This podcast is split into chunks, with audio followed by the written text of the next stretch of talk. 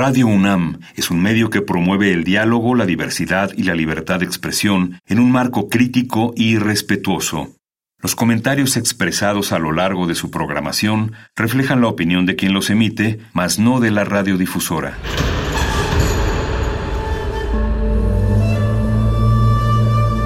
Un templo para la apreciación del ser mediante el sonido.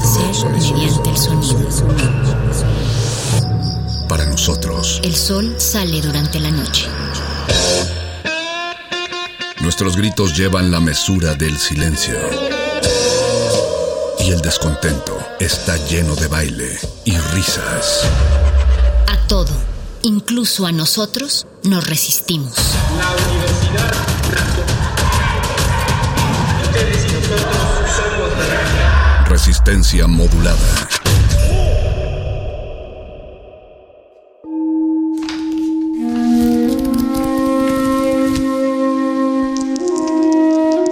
En este sótano la vida es como el Tetris. Si haces algo bien, desaparece. Pero tus errores se acumularán hasta hacerte perder. Hay quien dice que la vida solo te da una oportunidad. Aquí, siempre tendremos otra vida. El Calabozo de los Vírgenes.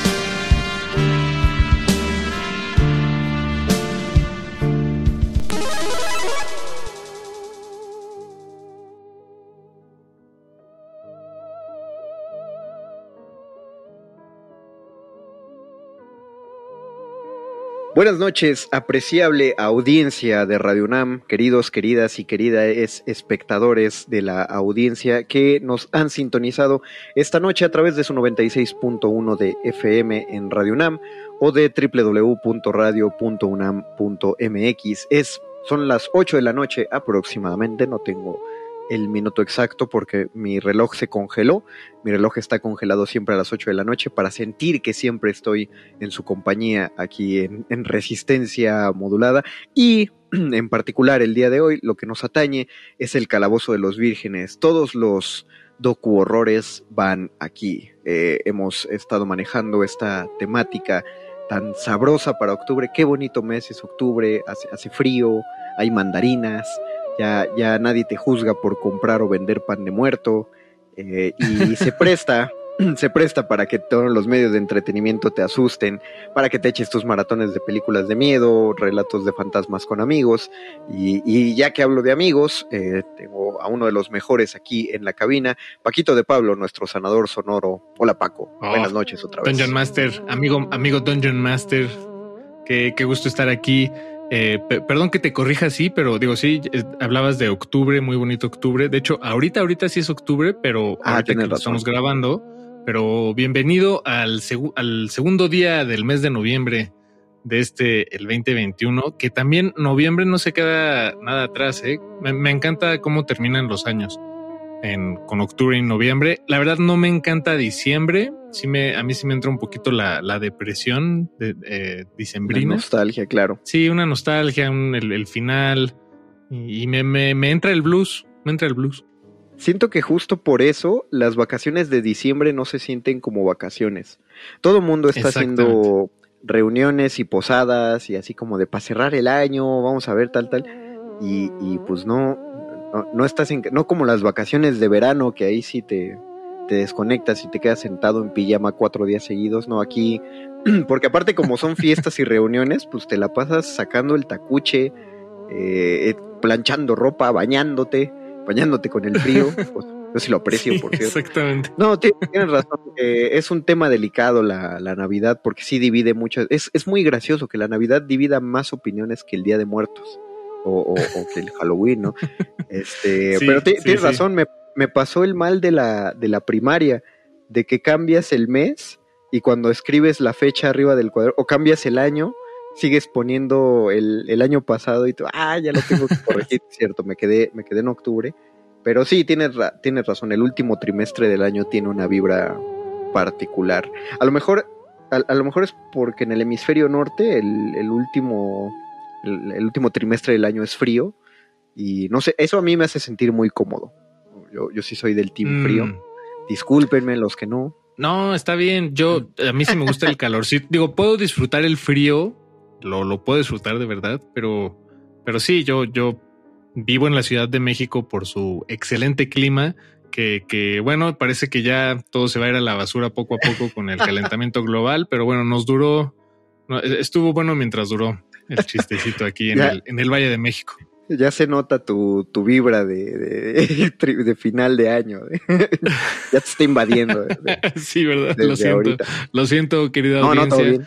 procuraré que, que eso no, no salga demasiado en la emisión de esta noche, que, que en realidad la, la preparamos eh, precisamente porque hoy es 2 de noviembre, el Día de los Muertos, celebrado en México. Este, eh, un día para, para voltear a ver a nuestros muertecitos y, recordarlos.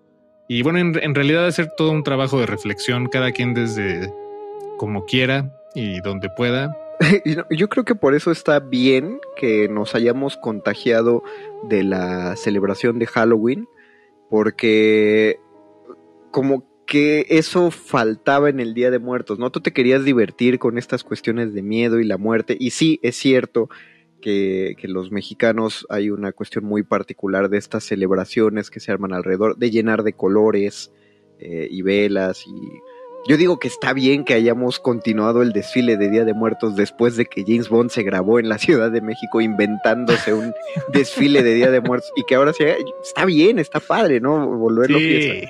Pero creo que está chido justo porque dejas, eh, dejas el, el aspecto de, uy, lo que da miedo eh, y el terror y las películas de miedo para eh, octubre, finales de octubre, y ya te puedes eh, entregar a una sana reflexión, a un sano recuerdo ya en los primeros días de noviembre. Creo que le haces justicia a ambos aspectos. Disculpen audiencia si a alguien no le gustan esas celebraciones aprendidas, pero le digo, me parece que ayuda a distender eh, esta- estas cuestiones. Por cierto, hablando de distendernos, no habíamos agradecido a la gente de Radio UNAM que hace posible esta emisión, que hace posible que salgan a través del 96.1 de FM y, en la página de Radio UNAM. Muchas gracias, gente, a la larga cadena de producción que hace que este programa llegue. Y pues hablando de rememorar el pasado, de rescatar estas, eh, estas cuestiones de lo que quedó atrás, eh, nos, nos entregamos, bueno, Paco se entregó a una tarea de, de arqueología radiofónica, porque hay un, hay un par de experimentos que hicimos en, en resistencia modulada hace... dijiste, Hace cuatro años. 2017. Sí, hace ya años ya. cuatro años. De hecho, es curioso escucharnos. eh, nos escuchamos más jóvenes. Todavía no, no, no me digas eso. Canas, canas en la voz. Pero, pero sí, digo, en realidad, digo, eh, ya, en, en realidad no tienen que ver con la muerte en sí, pero, pero esta es la fecha en la que vale la pena abrir ese baúl y, y compartir, eh, pues estas, estas investigaciones que hicimos hace cuatro años, los docu horrores, eh, fue- fueron una serie de, eh, pues bueno, usted sabrá, querido, querido y respetable público, si, eh, escucha con frecuencia este, esta emisora, que se cuentan, hay leyendas sobre apariciones fantasmagóricas eh, en la emisora, ahí en Adolfo Prieto 133, Colonia del Valle, en la Ciudad de México. Y nosotros, con un espíritu muy pues, juvenil, fresco, con ganas de descubrir nuestra emisora, finalmente llevamos apenas un par de años de, de que empezaba el proyecto, nos dimos a la tarea de indagar en, en, pues en estas historias que se relatan en la emisora en Radio UNAM sobre los fantasmas que eh, supuestamente la habitan y decidimos documentarlo. Hace, hace cuatro años, ya un poco antes, estábamos planteando la posibilidad de un espacio radiofónico en radio en resistencia modulada que queríamos llamar originalmente Área 96.1 eh, y estos fueron nuestros primeros coqueteos con ello. Fue, eh, como, dije, como dijo Paco, o sea, nos quedamos un día después de la emisión. Siempre en esas fechas todavía acabábamos a las 12 de la noche y nos quedamos todavía creo recordar un par de horas después de la emisión, justo a, a tratar de capturar. eh, en, en el- en este primero que van a escuchar fue que hicimos esa investigación de, de, fantas- de los fantasmas de Radio UNAM. eh, preguntamos a, a nuestros compañeros de trabajo, me parece que hasta hay un testimonio de Paco Ángeles, Sí, de Paco, Eh, sí, del productor de, de Primer Movimiento. Y, y- y ahora también de Escaparate 961. Ahí van a escuchar la voz de Paquito Ángeles, que lo han escuchado en Escaparate. Y, y bueno, pues ahí nos fuimos con las grabadoras, eh, las grabadoras que prestaron los compañeros para ver qué captábamos. Y, y pues sí estuvo. No les voy a anticipar Yo- el resultado. Sí, yo, la- yo lo único que les voy a decir es que revisando, bueno, a- encontrándome con, con, pues con este trabajo, finalmente, con esta investigación, mm, me refrescó cosas que tal vez no quería eh, recordar. Sí, y que, y que, y que agradecemos que ahorita no estemos yendo, ¿no? Más bien era una cosa de. Sí. Creo que no nos gustó pensar que salíamos a las 12 en esa en esos días y, o más bien como tú dices teníamos un ímpetu más juvenil y entonces lo tomamos más ligero pero ya escucharlos a la distancia sí sí, sí es cierto es- hay, hay cosas que, que debimos mantener enterradas pero queremos queremos compartirlas con, con la audiencia Sí, porque además tal vez de, del 2017 para acá, pues yo creo que sí, mucha gente eh, no lo escuchó. Entonces, exactamente este, está bien Entonces- compartirlo de nuevo. Ya, Sí, ya porque solo sonó, solo sonó una vez. Entonces, sí, solo sonó eh, una vez. esto, esto es una, eh, es una joya de, de la resistencia modulada, lo que van a escuchar. Así que ojalá disfruten este. Sí dije ojalá, eh. o me sonó un poquito como ojalá. También, ojalá y disfruten el, eh, este docu horror, el primer docu horror que les presentamos esta noche en el Calabozo de los Vírgenes. Todas las investigaciones paranormales van aquí. El calabozo de los vírgenes. Tres, dos, grabando. Perro, Hola. si te oyes bien. Paquito de Pablo, Hola, soy yo, Paco. te oyes bien. Vania, Hola, soy Vania. Son las que son ahorita, son las casi 11 de la noche. Eh, seguimos en la terraza de Radio Non. También está la Lolui, la Lolui.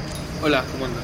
Nosotros cinco ya dijimos, ya acordamos que nos vamos a quedar aquí en la estación hasta... ¿Qué, qué onda está bien? ¿La una, las dos? Cuando Resistencia Modulada iniciaba, con su primer horario de las 11 a las 12 de la noche, entre los chistes y las preocupaciones del transporte, alguien soltó la pregunta al aire. ¿Hay fantasmas en Radio UNAM? Varios operadores y productores negaron, pero refirieron con burla el fantasma de una supuesta niña que, habían escuchado, se veía en la estación. Uno de los testimonios más citados es el de Francisco Ángeles, productor de primer movimiento. Les voy a contar una historia que me sucedió en la cabina de AM hace algunos años, cuando llegamos temprano para la producción de primer movimiento. Eran como cinco minutos antes de las 7 de la mañana cuando eh, de la cabina de FM fui a la de AM por unas sillas para completar las de la otra cabina. Eh, normalmente en la cabina de AM está nuestra compañera Socorro, quien eh, a veces ocasionalmente lleva a sus hijos a las cabinas y andan por ahí.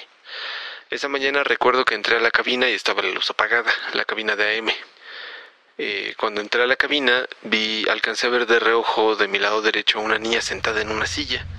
Eh, esta niña movía sus pies de adelante hacia atrás porque no alcanzaba a tocar eh, el piso. Y por verla ahí pensé que era hija de Socorro, de nuestra compañera Socorro, y la saludé. Hola, buenos días. No me contestó nada.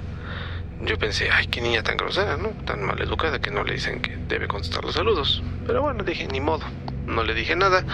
Tomé un par de sillas, salí de la cabina y ya me fui a FM.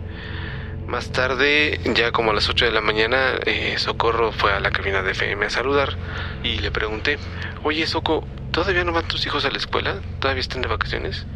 Y me contestó, no, sí, ya están en la escuela, ¿por qué? Le digo, entonces, ¿quién es la niña que estaba allá en la cabina de AM? ¿Cuál niña? Me dice. Y yo le digo, ¿cómo cuál? Pues la que estaba allá, que tenía sus trencitas y parecía que traía un uniforme como azul de escuela. Dice, no, dice, yo ni siquiera tengo hijas, no hay ninguna niña por acá. Eh, fue entonces cuando me di cuenta de que, pues lo que vi no era una niña normal, sino la famosa niña de Radio UNAM, que dicen que se aparece en los pasillos y anda por ahí correteando. Nunca me había tocado verla, no me asusté, pero sí fue una experiencia rara. Resistencia Modulada presenta Área 96.1, capítulo 1. La niña fantasma de Radio UNAM. Radio UNAM era un colegio, era un colegio de israelitas, por la forma que tiene, evidentemente, pues ya verás que como que está diseñada para que estén ahí los salones, etcétera, ¿no? Y el patio en medio. Pero ahí donde estás unido, donde guardan sus cosas, eh, yo me quedaba a trabajar hace tiempo, como unos 6, 7 años, trabajaba los fines de semana y pues no había nadie, evidentemente. Y lo que escuchaba muchísimo es cómo abrían la puerta. Había una puerta que da hacia los baños, si uno viene del pasillo de producción. Escuchaba cómo abrían las puertas de, las, de los baños que están ahí en producción y cómo subían las escaleras hacia los estudios. Pero eran unos azotones de puertas cabrones y se oían cómo se abrían las chapas. En un principio me asomaba y veía que no era nadie y después evidentemente dije, güey, es un fantasma bien cabrón, o sea, pero yo no me espanto, tampoco, o sea, no me sacó de onda. Y pues como que caminaba y como que la rolaba y lo que he escuchado de los compañeros de sindicato, los que cuidan la puerta, etcétera, es que es una niña, que ahí vive una niña. Supongo que ha de haber sido del colegio este israelita y que ellos la han visto. Eh, por lo menos a mí no me hizo nunca nada, yo creo no me peló ni me espantó, pero sí la escuchaba y la escuchaba clarito. Y sabía que era ella y me fui acostumbrando a sus ruidos, digamos como a sus pasos y a sus acciones, ¿no? Ahora no sé si esté o no, porque ya no estoy por ahí, ya hay mucha gente, pero bueno, pues esa es mi historia y sí fue muy evidente. El único modo en el que podíamos experimentar sobre estas manifestaciones era el de las psicofonías, muestras sonoras que revelan elementos desapercibidos en una primera escucha. En términos simples, grabaciones de voces fantasmales. ¿Cuántas grabadoras hay, Lalo Luis? Hay seis grabadoras. Seis grabadoras. Eh, ¿dónde, ¿Dónde dijeron que estaba bien? Una va a cabinas AM. Ahí dijo Paquito que iba. La otra, Al pasillo, ¿cuál? el de arriba hasta atrás. Pasillo, el que está, eh, Paquito de Pablo dice del pasillo que está saliendo de las cabinas de grabación, eh, perdón, de las cabinas de AM y FM, donde está el baño, es un lugar bastante oscuro.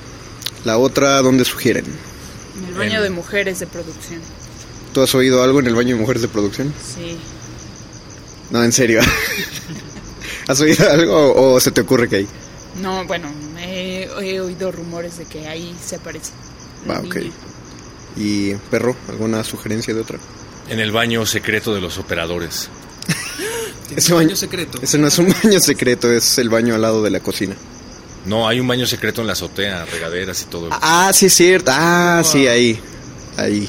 Bueno, vamos a ponerlo ahí. Esas ya las son... escaleras, a mí las escaleras me dan miedo. Las esca- escaleras principales me dan mucho miedo. Acostumbrados a dejar la estación a la medianoche, decidimos esperar unos minutos más para que el silencio de la ciudad y el avance de la noche favorecieran nuestro experimento. La revisión inicial fue un poco decepcionante. Los sonidos que saltaron a la vista en la gráfica correspondían a fenómenos explicables, perros callejeros, un motor de motocicleta e incluso nuestras propias voces. Dos, cuatro, eh, yo tengo dos, cuatro, dos, cuatro la Loli de la mañana. ¿Tú qué hora tienes? 2-4 también. 2, 4 de la mañana. eh, ya se revisaron los audios. ¿Qué salió en la gráfica, Paquito? Absolutamente nada. Una Nada. No de salió nada de nada. Paco de Pablo. Yo no Nada. estoy seguro de este proyecto, la verdad. Lalo Luis, ¿tú viste algo en tus gráficas? ¿Algo extraño que se escuchó? No, en verdad, en verdad, estoy contento de que no, no se haya escuchado nada extraño. Pero, pero bueno, creo que hay que seguir investigando igual. 2, 4 de la mañana, madrugada de sábado, no obtuvimos nada de los audios de la supuesta niña de Radio UNAM. Pura Estamos, falacia. pura falacia, estamos un poquito, un poquito hasta la madre, un poquito cansados. mucho sueño ya. Ya Entonces, me quiero ir a mi casa. nos vamos Les a- dije que aquí no había nada y además no nos podemos ir porque no hay transporte. Nos vamos a ir ya, eh, vamos a regresar mañana, los mismos, mañana sábado. Pero no, pues hoy es sábado. Yo tengo algo que hacer. Vamos a regresar en la madrugada y vamos a volver a intentarlo. No sé si al rato o la otra semana. Dos días más continuamos el experimento con la misma falta de resultados. El plan original era intentarlo por una semana completa. El cuarto día arrojó resultados sorprendentes. La grabadora colocada en los estudios de grabación del primer piso captó el siguiente audio.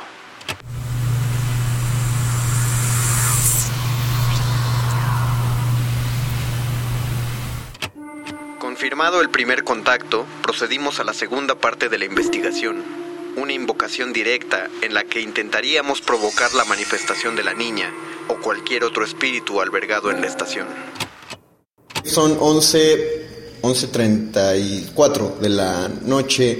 Estamos en sábado y vinimos a este pasillo porque queremos forzar a ver si aparece algo. Eh, ¿Alguien quiere hacer el contacto? Una araña. Mm, ¿Cómo el contacto? ¿Puedo nada más llamo? Sí, nada más, bueno, Niña de Radio Nada. ¿hay alguien ahí? No, pero hay que, hay que saber cómo llamarlo. O sea, si una niña. Niña, manifiéstate. ¿Sabes cómo se llama la niña de Radio No? Nadie, nadie le ha puesto nombre. Ahí, lo que se oye al fondo primero, eso sí, es música y es parte de los monitores de Radio Nam. Porque están prendidos en sábado. Porque están prendidos, porque no somos los únicos en la estación, hay, hay eh, operadores, la estación nunca queda sola. Oh, ok. ¿Y no se les ha ocurrido que a lo mejor lo que han creído que es una niña en Radio UNAM es un operador saliendo en toalla del baño? Puede ser, puede ser. ¿Por qué tiene? ¿Por qué tiene? Hay operadores muy de, de, De baja de estatura estatura. baja, sí. Eh, niña o espíritu o manifestación, lo que seas, si estás ahí, por favor, danos una señal. Aquí no hay nadie. Si hay alguien ahí que quiera eh, Mira, decirnos niña, algo. No lo voy a repetir dos veces. Sal de donde quiera que te encuentres, o si no, te las vas a ver conmigo. Una, dos, No, no es chistoso. Sí, sí, ya. No, no, no. Cuenta hasta tres, perro. una, dos, tres. Es todo lo que puedo hacer, güey. A ver, espérate. Por última ocasión, si alguien está ahí, en el plano que sea, y quiere darnos una señal y que quede registrado. Está haciendo frío. No, es, es el frío normal, ¿no? Ya hacía frío. sudadera. Ya hacía frío. Sí hacía frío, ¿no? Escuchamos que las ventanas y las puertas empezaron a azotarse lejos de nosotros, por lo que decidimos terminar ahí la investigación. Nuestra salida no estaría exenta de sorpresas. Francamente estamos un poquito decepcionados, ¿no, Paco? Pues. Pues sí, yo.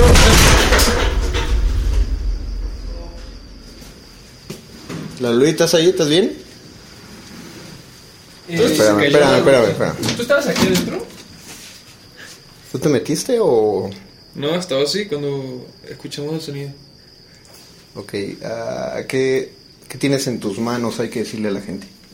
Tengo un libro de memoria de Reunam, 1937-2007. Se los recomiendo, lo hizo Josefina Quincobos. Hace 10 años. ¿Qué? ¿2007? Y una botella vacía de plástico, Unos papeles que estaban... papeles, en un cubículo. Ok. Wow. Como último contacto de esta historia, decidimos revisar el audio donde intentábamos provocar al espíritu de la niña. Encontramos esto. Danos una señal.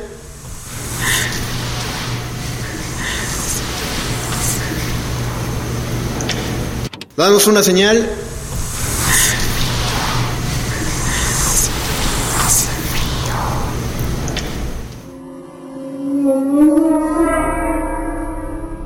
Área 96.1. Resistencia modulada. Radio UNAM.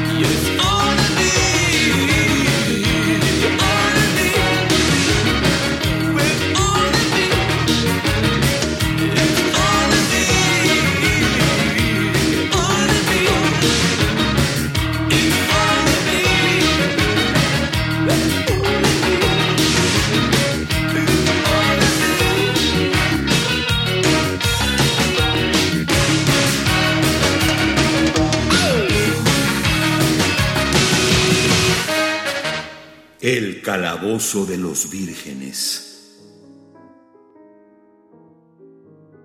Eh, pues ahí está. Ese, bueno, lo, lo- lo del final fue una canción, obviamente, como para, Sí, de, Para- de para- Oingo Boingo, por cierto. para, para caer en planito. Dinos, dinos, Paco. Eh, de Oingo Boingo, la primera banda verdaderamente exitosa de Danny Elfman, el compositor eh, de, de música que, que ha hecho pues, prácticamente toda la, la- la música. Bueno, hizo el tema de Los Simpson, eh, creo que todas las películas de ¿cómo De se llama Tim este Burton. director? De De Tim, Burton, Burton. están musicalizadas, musicalizadas por él. Y además, él, eh, esta banda, Oingo Boingo, hizo el tema de la serie, no sé si la recuerdan, la pasaban en Canal 7, creo, Weird Science, Uf, sí. que era una, un, un programa de computadora que eh, como que encarnaba en una especie de modelo En una modelo Este, y que concedía deseos. y que conseguía deseos. Y bueno, el tema es un tema icónico de la televisión y, y lo interpreta Oingo Boingo. Igual y eh, con eso este, se los compartimos para, para terminar la emisión, ¿cómo no? Sí, este, eso fue eh, ciencia loca, le llamaban. Le le Ciencia loca, exactamente. Tal Que cual. de hecho, es- que de hecho la traducción está bien ahora que lo pienso. Bueno, eh, era más como ciencia rara, ¿no? Ciencia extraña. Pero bueno, sí, lo, lo pusimos como para minorar el golpe, caer más en blandito. Eh, curiosamente, después de que hicimos esa grabación, cuando todavía estaba en el proceso de edición, eh, que en la edición fue donde salió el resultado de ese, de ese documental. Sí, claro. O sea, sí. no, no, lo, no lo notamos en el momento, eso salió hasta después, eh, ya que se estaba revisando las cintas. Pero ju- justo antes de conocer ese resultado, como pensamos que no habíamos obtenido nada, pues nos aventamos un segundo eh, y aumentamos un poquito la apuesta. Entonces, eh, queremos mandar un saludo a nuestro compañero Lucas Alberto Benítez, conocido como Betoques en la Resistencia, que eh, siempre ha dicho, y creo que lo ha dicho varias veces, que vive al lado de un panteón. Sí, del, Entonces- de, ahí en Desierto de los Leones. Está enterrado eh, Pedro Infante, exactamente, Pedro Infante. Y, Eh, y, bueno, pues, y, mucha, bueno, y mucha gente más. esperemos que, más, que más gente. ¿no? No les vamos a decir todos porque se nos acaba el programa. Sí, no, exacto. Y pues conseguimos una tabla Ouija. eh, y, y, pues ahí tratamos de conducir una sesión con ella. eh, y bueno, pues igual todo lo registramos. Ahí nos estuvieron, eh, a ese crew de, de gente involucrada se unió Alberto Candiani, se unió eh, la señora Berenjena, eh, Berenice. eh, Apacho Raspi estaba ahí también, ¿no? Con, con nosotros en esa emisión, Sí, en esa grabación. Y, y pues bueno, la- lo recuerdo también como con cariño, con muchas lagunas mentales y, y me sorprendí mucho de, de volver a escuchar esta, esta producción. Sí, porque hasta me, me acordé de todo Algo el- pasó esa noche que no acaba de, de- de asentar bien conmigo, pero, insisto, creo que si hay un momento de compartir de nuevo con, con- a través de esta frecuencia, tal vez la, la audiencia no es ex- exactamente la misma, pero bueno, si hay un mejor momento que este, no lo hay, es este. no lo encontramos. ¿no? Entonces vamos a escuchar este segundo experimento que nos aventamos con lo preternatural. Eso fue hace cuatro años y creo que envejeció bastante bien ese docu-horror. Entonces vamos a escucharlo.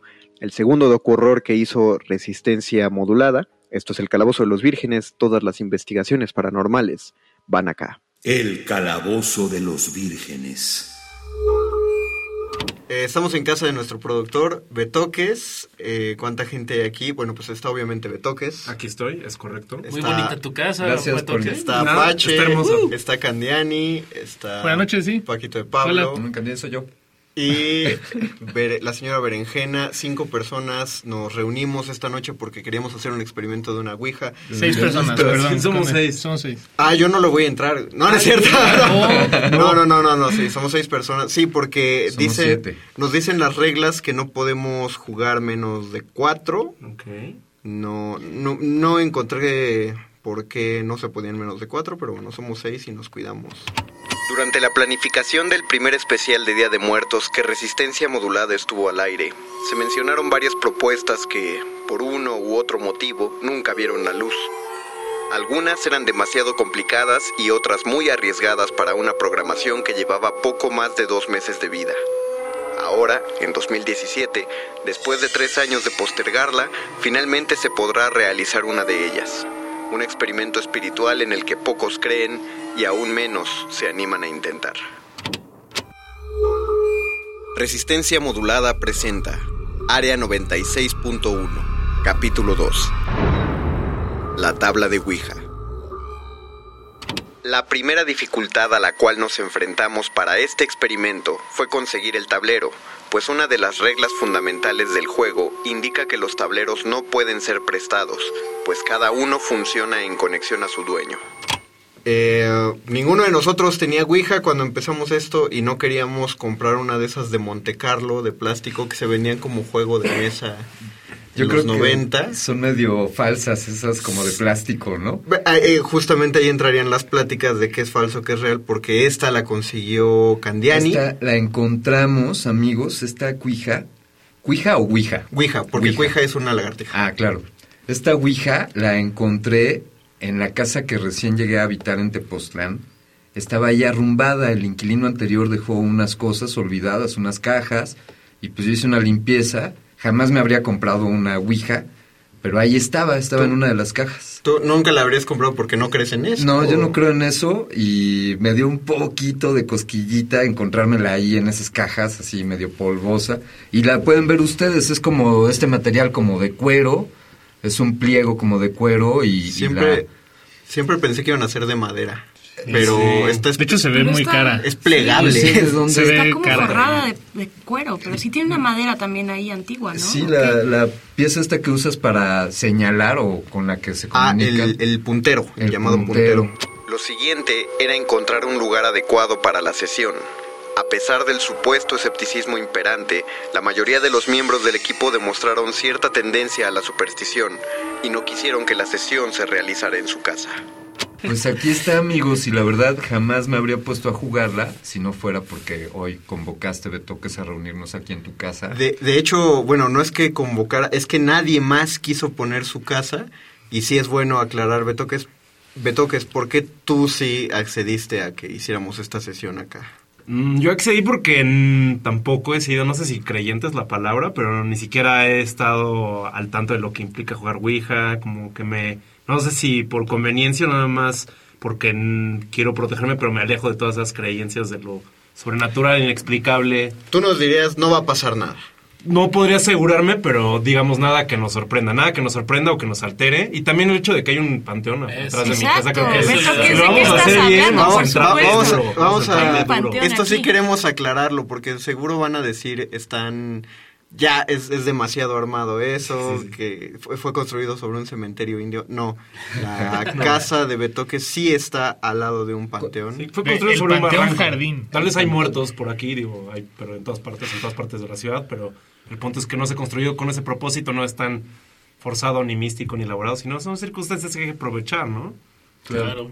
Entonces es el Panteón Jardín, este que está aquí a un costado. Sí. no vayan no vayan a la casa No, de no Betoque vayan a mi casa, por favor.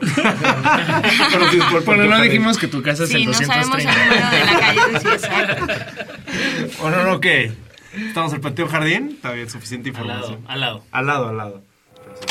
lo último fueron los voluntarios pues se sabe que la Ouija no puede o no debe jugarse a solas Otra de las recomendaciones es elegir a personas completamente serias para este propósito y más aún que tengan confianza los unos en los otros.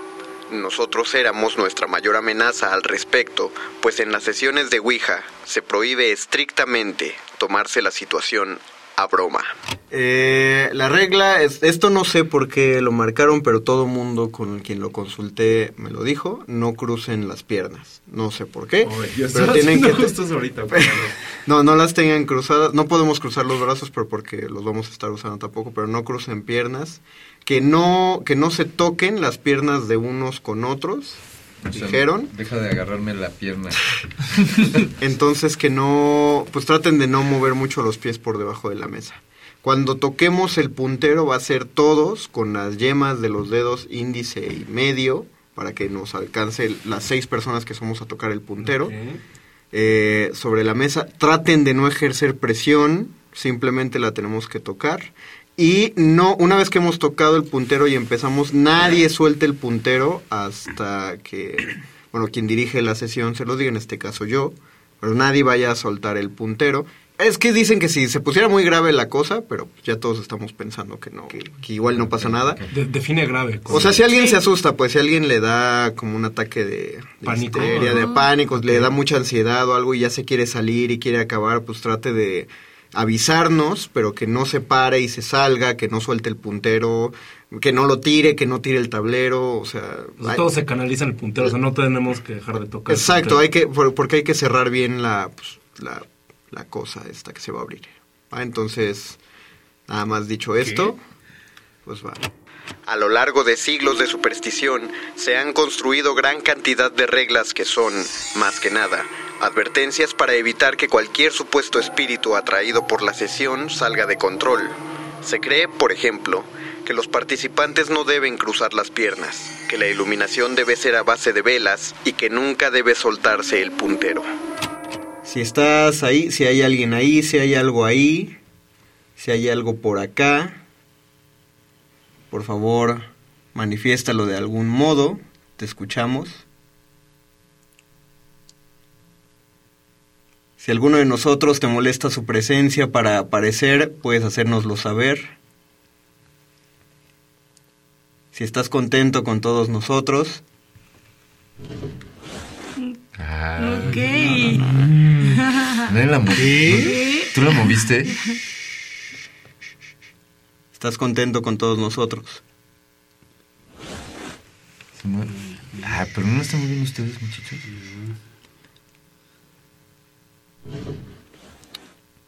Vamos a hacer alguien ¿Se movió? una pregunta. Sí. ¿Puedes ir escalando con preguntas o, o tenemos que seguir como un ritmo, digamos, ahorita estamos... Lo, lo bueno es, lo, lo- lo ideal es iniciar con una, una bola baja, ¿no? Ok, ¿O una bola. ¿Quieres escalar? No, no, no, no, no. Está poniendo un poco raro poco a poco, ¿No tendríamos que vamos. preguntarle cómo se llama o quién es?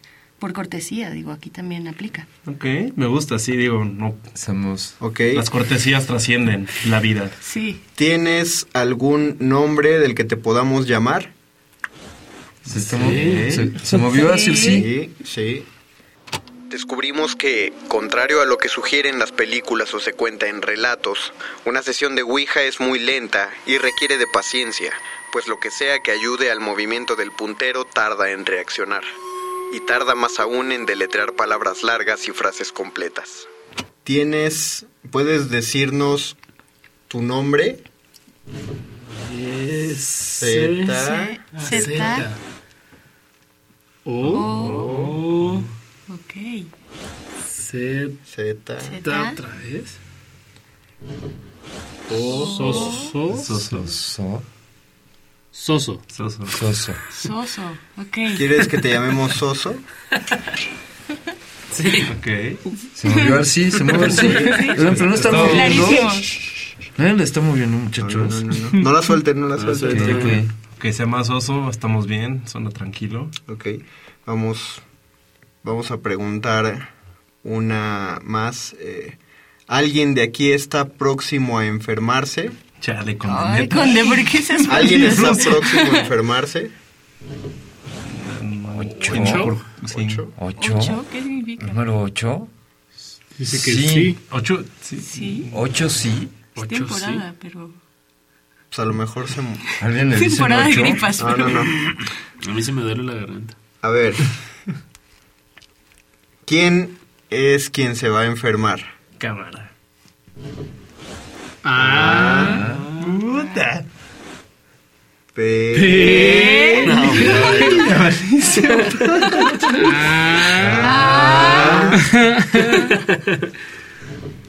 C. Sí, ok, ya. Ok, Hasta ahí. clarísimo. ok, nos- nos queda Apache. claro. Pues sí, ya. ¿Te sientes mal o algo? Sí, sí me siento mal. Ok. Ok. Entre las advertencias recibidas estaba aquella que indica que un espíritu maligno suele anunciarse mediante un movimiento rectangular cuando el puntero señala las cuatro esquinas de la tabla. Tiempo después, repasamos las reglas y encontramos que el número 8 también se relacionaba con espíritus poco amigables. Soso. Sigue marcando 8. Alguien va a enfermar, pero de gravedad. No le hagan presión, no se mueve, ¿verdad? No, no se mueve. Pregunta Eh, de nuevo. Alguien le va a pasar algo grave en al... No. Ay, güey. Órale. Ok. Eso. Mm, Dejen checo también. No, no No, no, no, lo puedes sueltes. No sé, sonó cerca y si se cayó una de mis cristalerías. esto- esto- estaría no, no, no, estaba atrás de ti, o sea, vi, vi que se cayó, pero ahorita no, te, no lo sueltes. Ok. Bueno, podemos, podemos terminar la sesión. No. No. no. ¿Neta? ¿Qué? Necesitamos, necesitamos cerrar la sesión. No. No. Ahí se quedó. O sea, podemos irnos. No, no, no, no la sueltes, no la sueltes. No la vayan a soltar. Necesitamos que te vayas para irnos. No se mueve. Se mantiene ahí en el no, pero o sea que nos tenemos que quedar aquí. O sea, que no se tiene- o sea, que se va a quedar. Nos vamos, nos vamos a ir, hay que cerrar. Tú, tú te tienes que ir porque tú no perteneces aquí, tú no vives aquí, este no es tu lugar. Hay que cerrar. Tú no perteneces aquí. Este no es tu lugar. Por favor, vete. Dios. Adiós. Adiós. Vete. Ya puedes ir a ver la. ¿Ya podemos soltar? Sí, ya. Oh. Mario. Vamos a. ¿Qué fue eso, Vamos a revisar la casa. eh, Vamos a cortar ¿Qué se- primero qué y fue lo que se cayó, la casa. No tengo idea, estoy un poco mal viajado ahorita, Sí. pero voy a ver qué se cayó. Creo que era una tetera de tu. Decidimos cerrar la sesión a tiempo. Y a la fecha en que esta cápsula fue realizada, ninguno manifestó secuelas que revelaran consecuencias graves. Sin embargo, decidimos analizar con mayor profundidad la grabación del momento en que algunos libros y una decoración de metal cayeron al piso. Encontramos esto.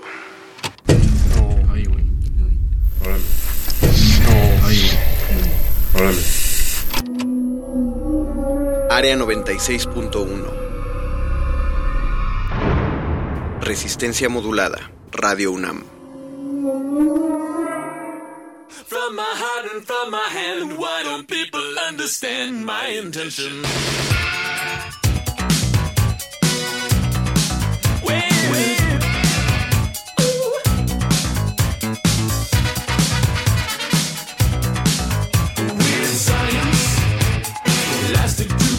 And bits and pieces, and the magic from the hand make it weird science. Oh, things I've never seen before. Behind bolted doors, imagination. Weird science. Not what teachers said to do. Making dreams come true. Living tissue, warm flesh. Weird science. Oh, plastic tubes and pots and pans,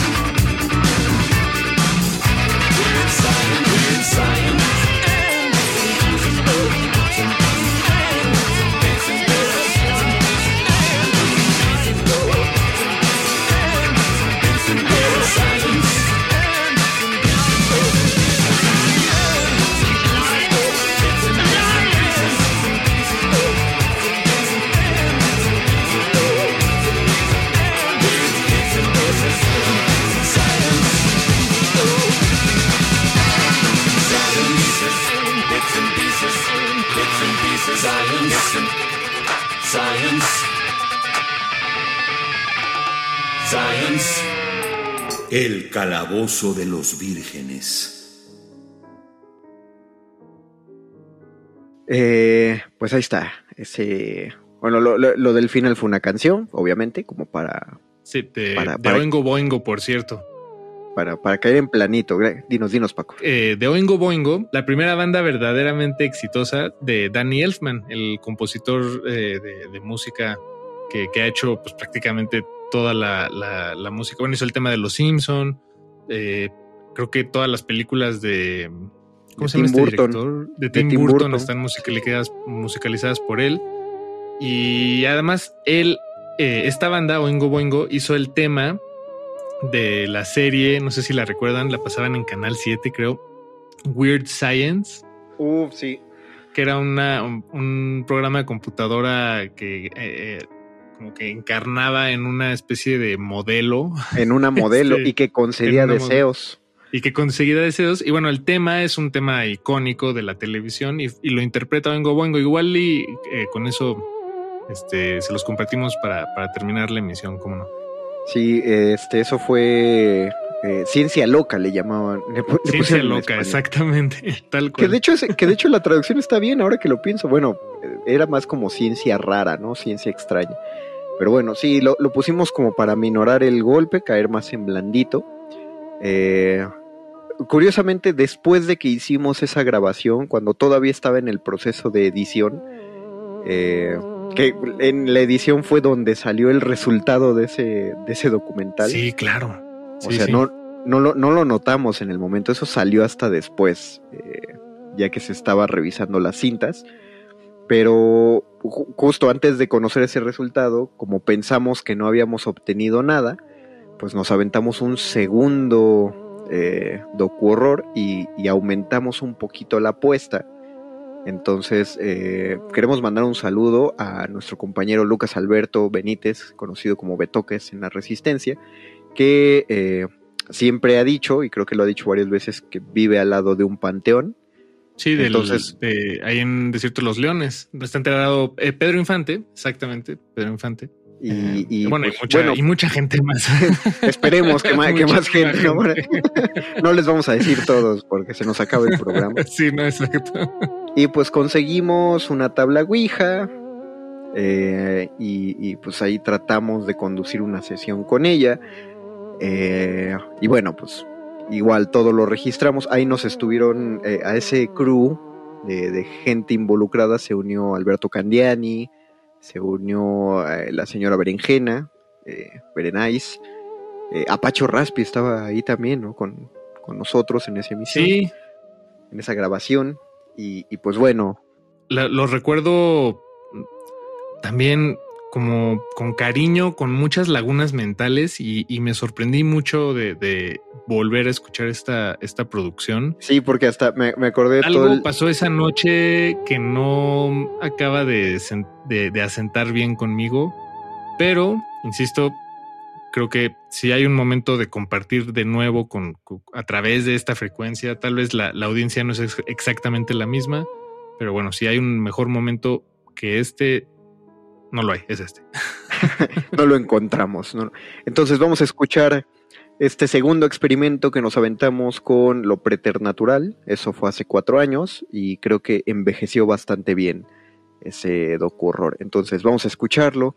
El segundo docu-horror que hizo Resistencia Modulada. Esto es El Calabozo de los Vírgenes. Todas las investigaciones paranormales van acá.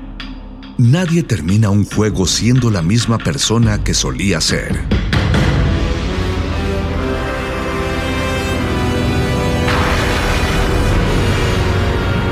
Seamos alguien más.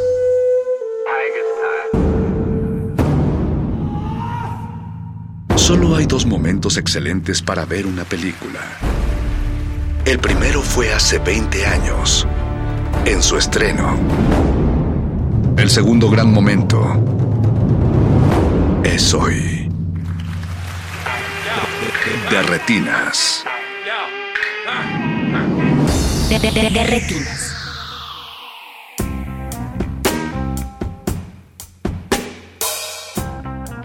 Buenas noches y bienvenidos a De Retinas, su cabina cinematográfica. Mi nombre es Rafael Paz y como todos los martes estamos listos para hablar de cine.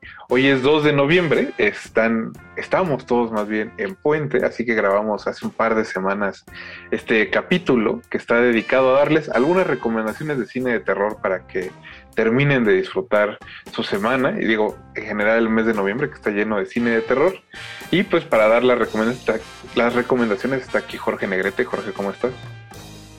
Hola Rafa, buenas noches. Aquí con mi, con mi capucha y mi, y mi actitud más, este, más terrorífica.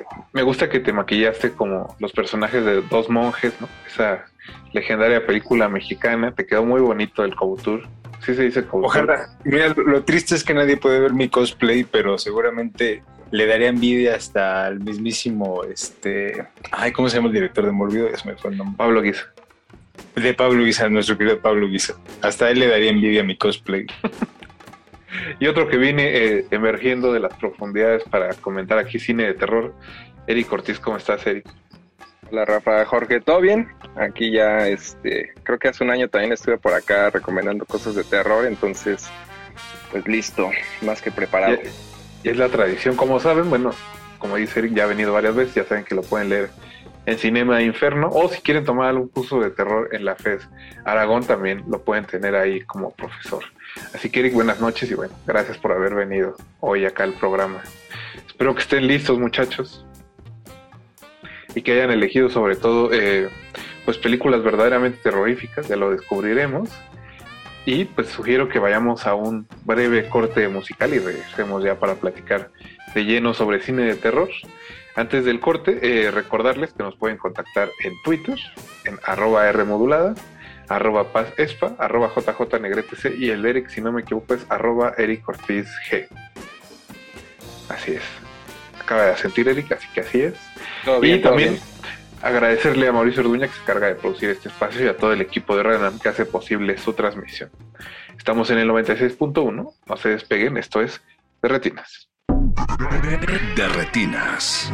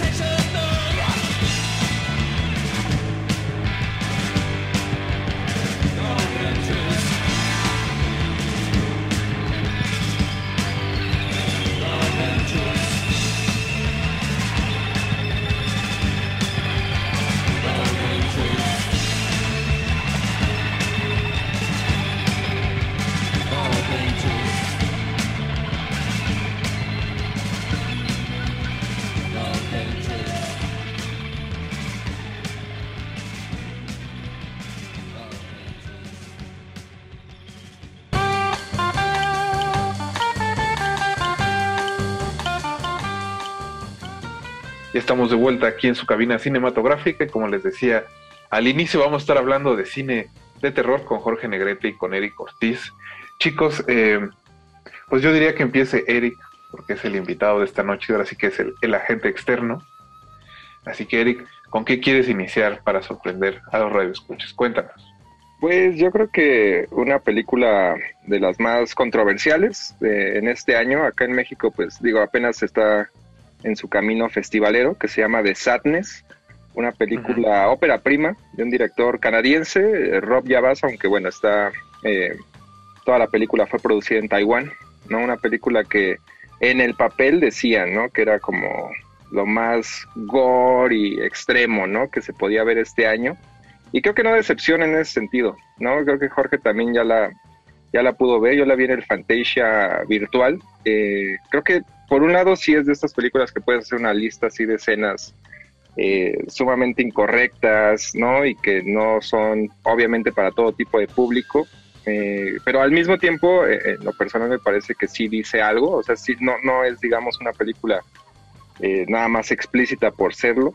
Creo que habla de la, de la condición violenta de los humanos, ¿no? Es una película igual que entra totalmente en el, en el subgénero de los zombies, aunque bueno, los zombies son un poco eh, diferentes en el sentido de que están conscientes y hace mucho énfasis también en, en el abuso sexual. Entonces de ahí ya se imaginarán cómo, eh, pues no es nada sencillo, ¿no? La- la- abordar este tema. Pero repito, creo que más allá de, de estas secuencias eh, sumamente explícitas, que también tiene cierto humor negro, ¿no? Muy a lo, no sé, Takashi Miike, por ejemplo, ¿no? Con, este tipo de películas. Eh, creo que sí dice algo y, y, repito, eh, ha sido una recepción muy curiosa en festivales de, género, sobre todo en Fantastic Fest, que se supone donde pues es más, eh, este tipo de audiencia entiende más eh, las películas extremas, ahí es donde peor le ha ido en el sentido de lo controversial, ¿no? Si la recibieron ahí con, con cierta reserva. El público, ¿no? Porque creo que sí ganó un premio ahí en el Fantastic. Ah, sí, ganó, sí, de hecho ganó mejor película de terror y mejor director. Más bien fue como, y cierta parte del público también, digo. A mí, a mí lo que me llama la atención es que creo que hubo más comentarios positivos en Locarno, que es donde la vio Jorge, que en el Fantastic Fest, que como dices, ¿no? Debería de ser un festival más este afín. Aunque bueno, ahí creo que Jorge sí en realidad no sé qué le pareció, si le gustó. A ver, cuéntanos, Jorge. Híjole, es que mira, gustar es una palabra fuerte para... Sí, bueno, para- ajá. Sí, sí. Eh, definitivamente, como dice Eric, ¿no? Es una experiencia, híjole, particularmente dura en muchos sentidos, hipercontroversial. y digo, creo que difícilmente eh, es una película que va, que va a encontrar, digamos, como la... Digo, de, de- de entrada sabemos que el cine de género tiene como una... tiene dificultades para llegar a públicos este, masivos, pero una película como The Sadness con ese nivel de, de violencia, eh, digo, eh, hasta cierto punto dentro del cine de zombies, dentro del cine como incluso ya post pandémico que digo, no sé, igual Eric estará de acuerdo conmigo en que muchas películas han como abordado también este el tema. Apenas el año pasado también vimos otra ahí este en Toronto. en- ya ni siquiera me acuerdo del título que era de estos este esta esta este, esta epidemia que surgía en el en eh, ay, en una cámara como en un congreso en este, Ah, sí, sí, este, Get the Hell Out, ¿no? Get the Hell Out, exacto. Que eran este, estos zombies políticos. Eh, pues igual aquí, ¿no? Hay como muchísimas lecturas sobre este, muchos temas como muy vigentes, eh, particularmente la, este, la, la cultura de la denuncia, este, toda esta parte como del, del acoso. eh, y la forma en la que lo maneja este Javas, que es el, el director, pues es bastante peculiar y creo que, digo, es, es, es una opinión que, híjole, hasta es difícil decir como, este, en dónde colocarla, ¿no? Porque nunca, este, uno, uno puede equivocarse. Entonces, eh, es, de, mucho cuidado. Creo que es una película que sí definitivamente va, va a generar debates como muy, muy intensos y muy acalorados una vez que se pueda ver. Y creo que, mira, la, la cuestión que pasó en, este, en Locarno fue que había como tanta, una cantidad tan grande de películas y con una diversidad temática tan grande que creo que las personas que llegaron a verla eran justamente el público, digamos, de una u otra forma cautivo, ¿no? Quienes buscan activamente como este, este, este tipo de cine. Y digo, dentro de, todo, dentro de todo fue como una tendencia que vimos muy marcada en el festival este año, ¿no? Este, como un... Digo, la película que ganó es este, de un cineasta que se llama Edwin, que es este, creo que no recuerdo bien, creo que es de Singapur. Eh, es una película de género, es este, una, este, una comedia con toques este, de artes marciales que se inspira mucho en Jonito. Entonces, eh, creo que el hecho de que The Sadness estuviera justamente ahí eh, habla mucho como de hacia dónde está yendo el festival. Pero definitivamente es una película que eh, seguramente ya con estos, no, no queremos revelar demasiado, pues como dice Eric, hay escenas que de las que simplemente como que uno no da crédito. Incluso fíjate, nosotros que ya hemos visto demasiados. Que ya hay callo. ¿Sabes ¿Sabes de qué me acordé? De las bolitas de carne. Creo que un, un- en pocas películas desde que vi las bolitas de carne me han dejado como esa, esa impresión. Bueno, Jorge, para los radioescuchas, se está refiriendo a Ah, una entonces- película que en español se llama Bolitas de carne del restaurante de los siete inmortales y en inglés, como bien dijo también, The Untold Story. Y en el taiwanés original no sabría decirlo.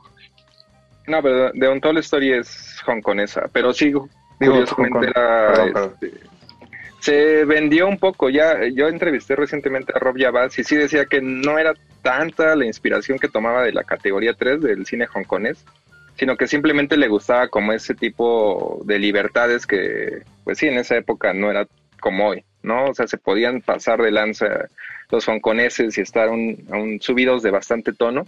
Nada más por ese lado más espiritual era la influencia. Suena, suena que podría ser un buen, este, una buena doble función con Ebola Syndrome, ¿no? Y como para, para combinar y cotejar bien las emociones, diría yo. El ambiente pospandémico, sí, man. Y que bueno, seguramente esta película, como dicen, ¿no? No tendrá una corrida comercial, suena complicado, pero estará en algunos festivales y eventualmente llegará al reino de, del Internet, donde todo es más sencillo de ver eh, sin ser juzgado, ¿no? Quizá ahí es cuando, cuando pues la gente pueda emitir más opiniones al respecto y que la busquen, ¿no? Eh, Eric, repíteles un poco cómo se llama la película y el director. The Sadness es una película de Taiwán y el director es un canadiense que se llama Rob Yabaz. Ahí está el apunte, si no de tomos también eh, lo dejamos en, en redes sociales para que lo busquen. Recuerden que estamos en arroba R modulada y en Facebook como Resistencia Modulada. Pero bueno, Jorge, ya pasó el turno de Eric, inició fuerte, ¿no? con las emociones a tope. ¿Tú qué vas a elegir para recomendar esta noche? Jorge. Sí, bueno, pues mi primera este, recomendación eh, es una película que creo que también Eric ya, ya tuvo oportunidad de ver. Eh, es una ópera prima de una, de una cineasta británica que se llama Prano Bradley Bond.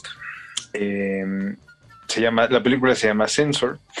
Eh, y digo, es obviamente una película como muchas, muchas de las que estuvieron en el Festival de Sundance eh, a principios de este año, que creo que resulta más, más valiosa por las intenciones que tiene que quizá por lo que llega eh, a lograr. Eh, Censor es como eh, esta historia de una, de una mujer que este, cuyo trabajo es justamente como censurar este material audiovisual, este trabaja en una especie como de agencia y este de, gobierno, como lo que era la RTC este, antes, de la Secretaría de Gobernación, que clasificaba las películas. Aquí es eh, una censora justamente de, películas que, este, que llega un este, llega a ver un video de una este, que le remueve como aparte de su, de su historia personal y de ahí se empieza como a desenvolver una historia con tintes ya este pues mucho más como sobrenaturales. Eh, pero lo curioso de la película es que justamente es como todo un homenaje a, eh, a los videonastis, que es este subgénero como muy muy popular de eh, películas hechas eh, en video eh, finales de los a mediados bueno durante la década de los de los ochentas y que fueron como muy famosas justamente por esta campaña que hubo en Reino Unido para este, censurarlas no Eh, argumentando que incitaban a la violencia al crimen y de hecho se les se les afincó como las las altas tasas y olas de criminalidad en, este, en Gran Bretaña, este, pues a unos inofensivos videos, ¿no? En los que nada más había como muchísima sangre. Ese era su crimen. ¿no? Es que a Margaret Pero- Thatcher no le gustaba ese tipo de, de violencia.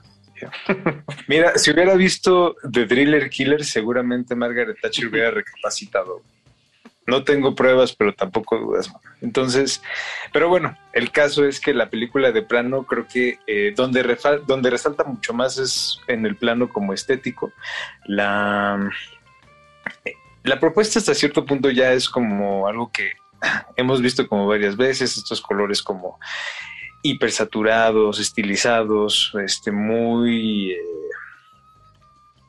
muy como destilados del diálogo y este, bueno, la música y el score pesados en, sintetiz- en sintetizadores, ¿no?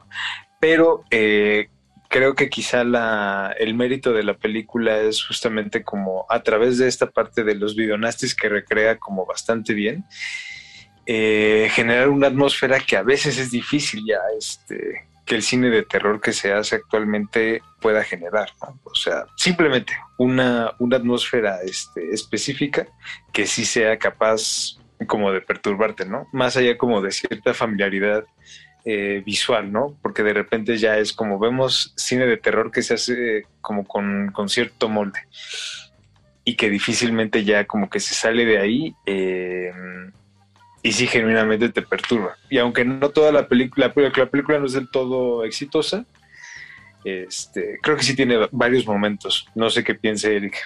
Eric, ¿tú que ya la viste? No, sí, también de hecho va a ser así de mis favoritas de, de este año. Eh, igual esto que decía, por ejemplo, Jorge, de, es de las pocas que está filmadas en celuloide y sí se nota como esa textura, ¿no? Que, que lo intentan para recrear la época, como este... Igual a mí me gusta un montón el cine sobre cine, ¿no? Y más eh, cuando es de, de una figura tan peculiar, ya sea, eh, no sé, un editor como en The Editor, que también es un homenaje al Yalo de alguna forma, o aquí una, una censora.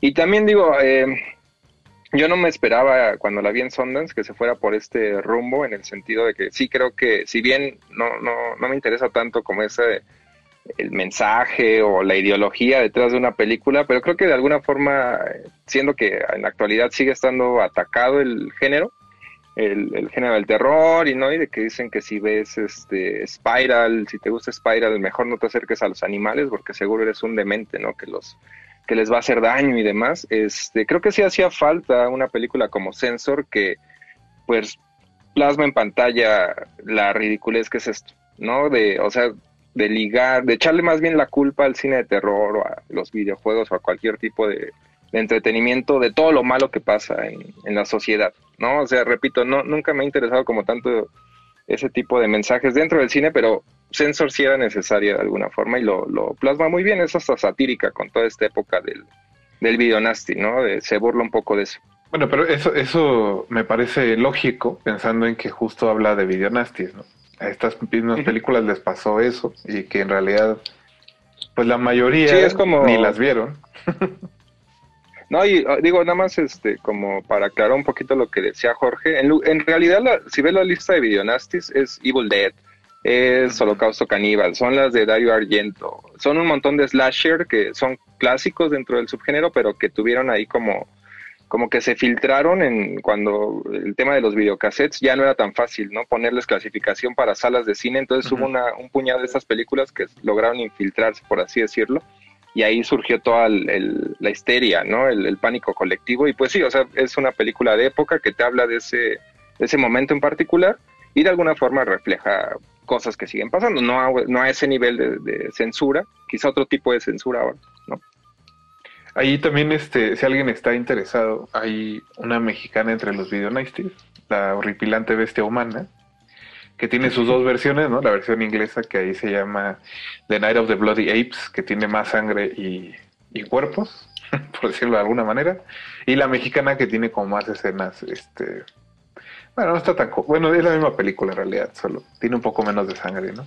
Pero eh, si alguien está interesado en eso, pues ahí lo pueden buscar, incluso hay un DVD editado, este, nacional, me parece, que pueden comprar en internet si alguien quiere ver la horripilante bestia humana y saber por qué la incluyeron en los videonastis, bueno, ahí, ahí está para, para disfrute de todos este, los interesados. Chicos, yo para cerrar este bloque, este primer bloque, elegí una película española que acabo de ver en el Black Canvas. No sé en realidad dónde estuvo antes. Jorge, ¿tú, tú la viste también? También estuvo en. Ah, pues mira. Al parecer ahora Locarno es como sucursal de cine de género, por alguna razón. Eh, un poco extraño. Pues fue John Landis y, ¿no? Estuvo este año. John Landis y creo que también Abel Ferrara, o sea, sí andaban ahí.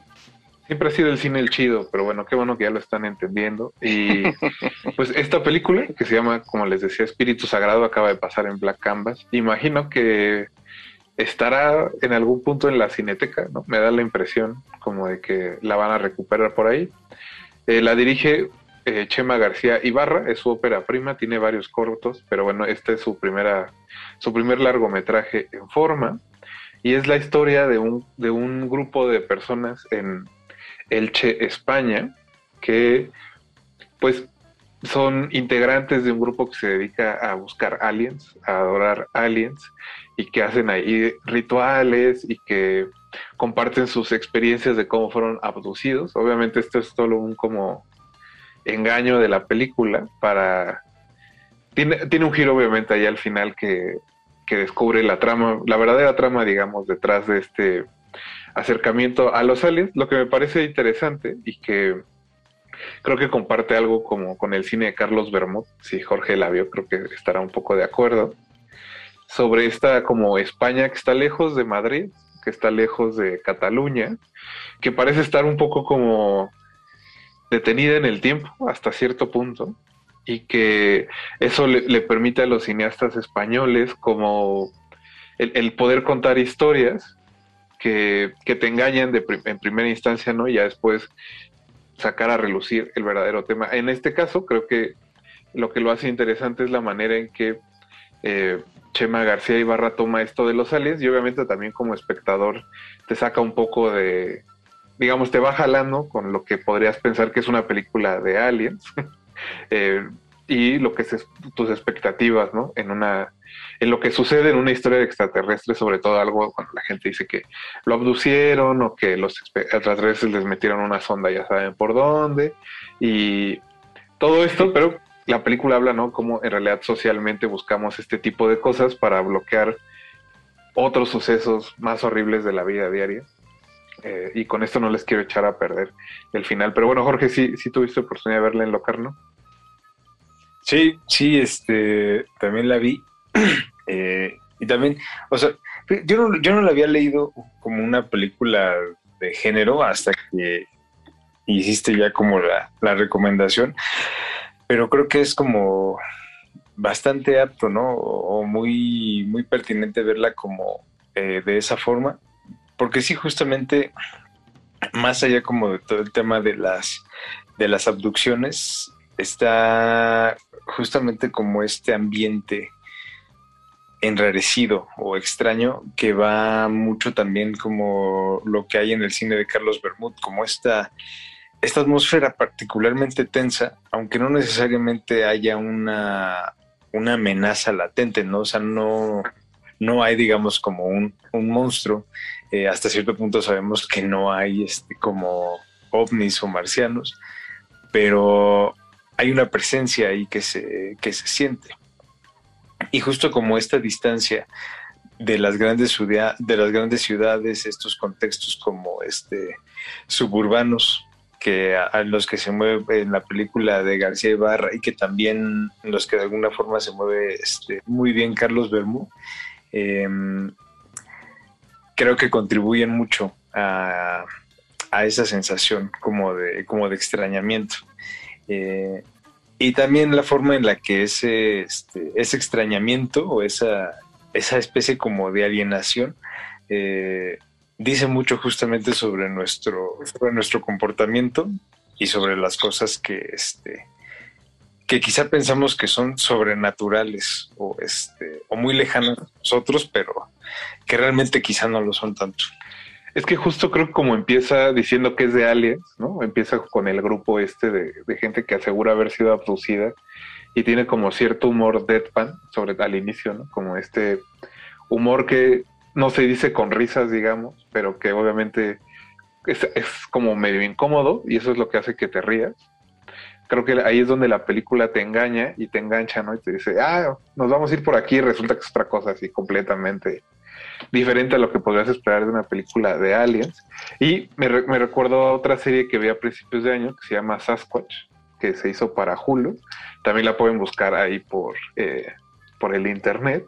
Y que trata sobre lo mismo. Obviamente, con esto, imagino que los radioescuchas entenderán que me gusta la criptozoología y los aliens y todas estas cosas. Y bueno, obviamente vi Sasquatch pensando en que era un documental sobre el Sasquatch. Y sí lo es, pero no en el sentido del que alguien podría esperar, ¿no? Como, digamos, a científicos que se sientan a, pues, analizar el fenómeno este del, del hombre, este, del hombre de las montañas.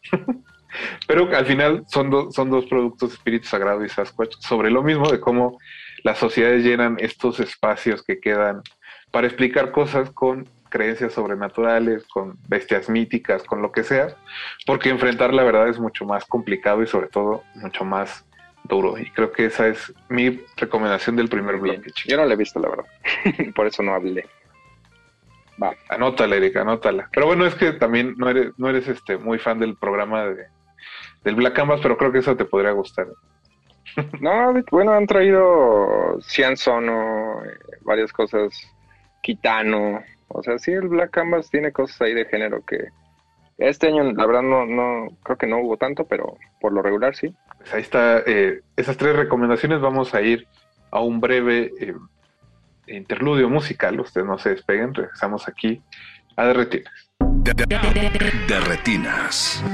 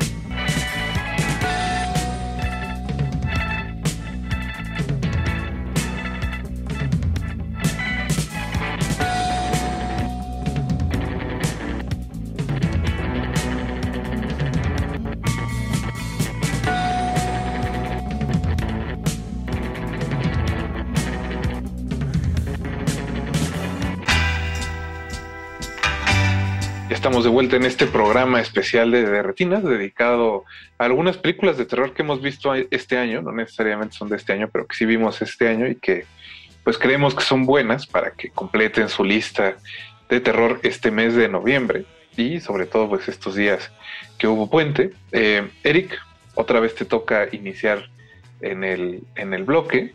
Recomendaste The Sadness en la primera, en tu primer turno, una película bastante violenta, así que ¿qué nos tienes en esta segunda elección? Otra, otra igual ya- de violenta. Ya lo imaginaba. Eh, no, digo, por ejemplo, podría poner Malignan o me faltan algunas también más, este, pues más conocidas por ver eh, hasta que acabe el año. Pues mientras no pongas Halloween Kills, yo creo que todo bien. Todavía no la, bueno, cuando se esté transmitiendo esto, quizá ya, pero hoy en día todavía no la he visto. Eh, voy a más bien una un poco que pasó de alguna forma desapercibida, a pesar de que el año pasado era la película inaugural del Fantasia también y traía bastante cartel porque era Neil Marshall regresando al, al cine de terror, ¿no? Después de haber hecho la, esta también bastante mala, la más reciente versión de Hellboy. Y de pronto también... Bastante mala. Bastante mala, pero bueno, su- era su regreso al terror. Estoy hablando de, de Reckoning. Y de pronto igual ahí como controversias este, personales de que un escándalo ahí de que él y su... A grandes rasgos, ¿no? Tenían involucrados con extorsión a productores y demás. Como que él sí la, la dañó un poco en, en ese lado a la película. Entonces la mandaron así directo a streaming. Aquí en, di- digamos que legalmente en México se pudo ver hasta que llegó el Blu-ray este año. Y la verdad creo que es una buena película. O sea, sí le fue un poco mal por ese lado más personal. Es una que igual ahorita que está muy en boga, no todo lo del folk horror, pues también caben, esa sí cabe, ¿no? A diferencia de algunas de, que meten en el documental este Woodlands. Eh, es, habla sobre brujería, pero en un sentido más eh, realista. Este igual es una película que tiene la onda pandémica, filmada antes de la pandemia, pero está situada en la gran eh, peste de Londres, ahí en los 1600. Y digo, es, eh, no es tan explícita ni mucho menos como The Sadness, pero también es una película difícil porque, bueno, al abordar este lado realista de cómo trataban a mujeres y hombres, pero obviamente sobre todo mujeres acusadas de brujería, pues prácticamente era una tortura, ¿no? Eh, hasta que confesaban su que realmente tenían ahí algún pacto con el diablo o cuestiones así sobrenaturales. Y la película se enfoca en, esto, en, realidad de una mujer acusada de brujería, e igual por ahí sale una figura de, que yo la ligo mucho con ot- eh, uno de los clásicos del, del folk horror, del- de la trilogía original, ¿no? Que, inicia con lo que ahorita ya es un subgénero, digamos, en construcción, que es esa de Witchfinder General, eh, con Vincent Price, igual basada en estas figuras históricas que a eso se dedicaban, a, entre comillas, cazar brujas, ¿no? Entonces, por ahí también eh, mencionan, o sea, el, antagonista de la película es tal cual, un tipo que se dedica a torturar a la mujer y a, a lograr esta confesión, ¿no? Entonces digo, es, no es explícita ni mucho menos, eh, no es para nada así que se sienta como explotadora o algo por el estilo, eh, pero es fuerte y creo que es, es bastante eh, lograda para conocer un ámbito más realista, un- una aproximación muchísimo más realista al tema de la brujería.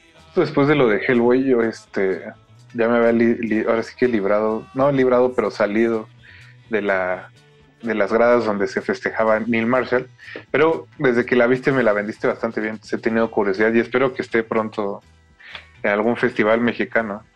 Y hay otra, digo brevemente, brevemente como esta de Doomsday, que también en su momento fue como medio ahí, este, no le fue tan bien, una película de 2008, pero si la ves, o sea, rescatarla actualmente con todo el tema de la pandemia, sí hasta, o sea, todo el tema de que cierran las fronteras y demás, eh, tiene muchos paralelismos con, con el día de hoy, o sea, se siente más relevante y también está bien divertida esa, esa más al- onda escape de Nueva York y hay una mezcolanza de elementos. Jorge, tú no la viste, ¿verdad?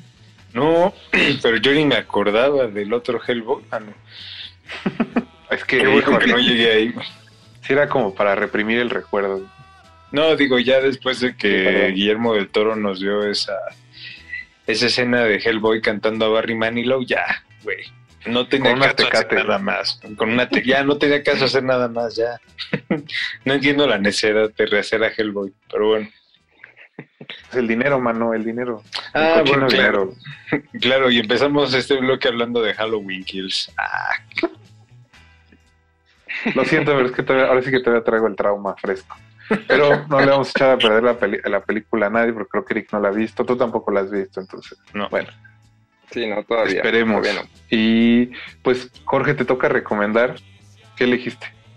Eh, para la segunda, para la segunda ronda, eh, elegí una película que seguramente eh, va a estar en el tren del mame en unos cuantos, en unos cuantas semanas, una vez que se pueda ver y una vez que este que se estrene.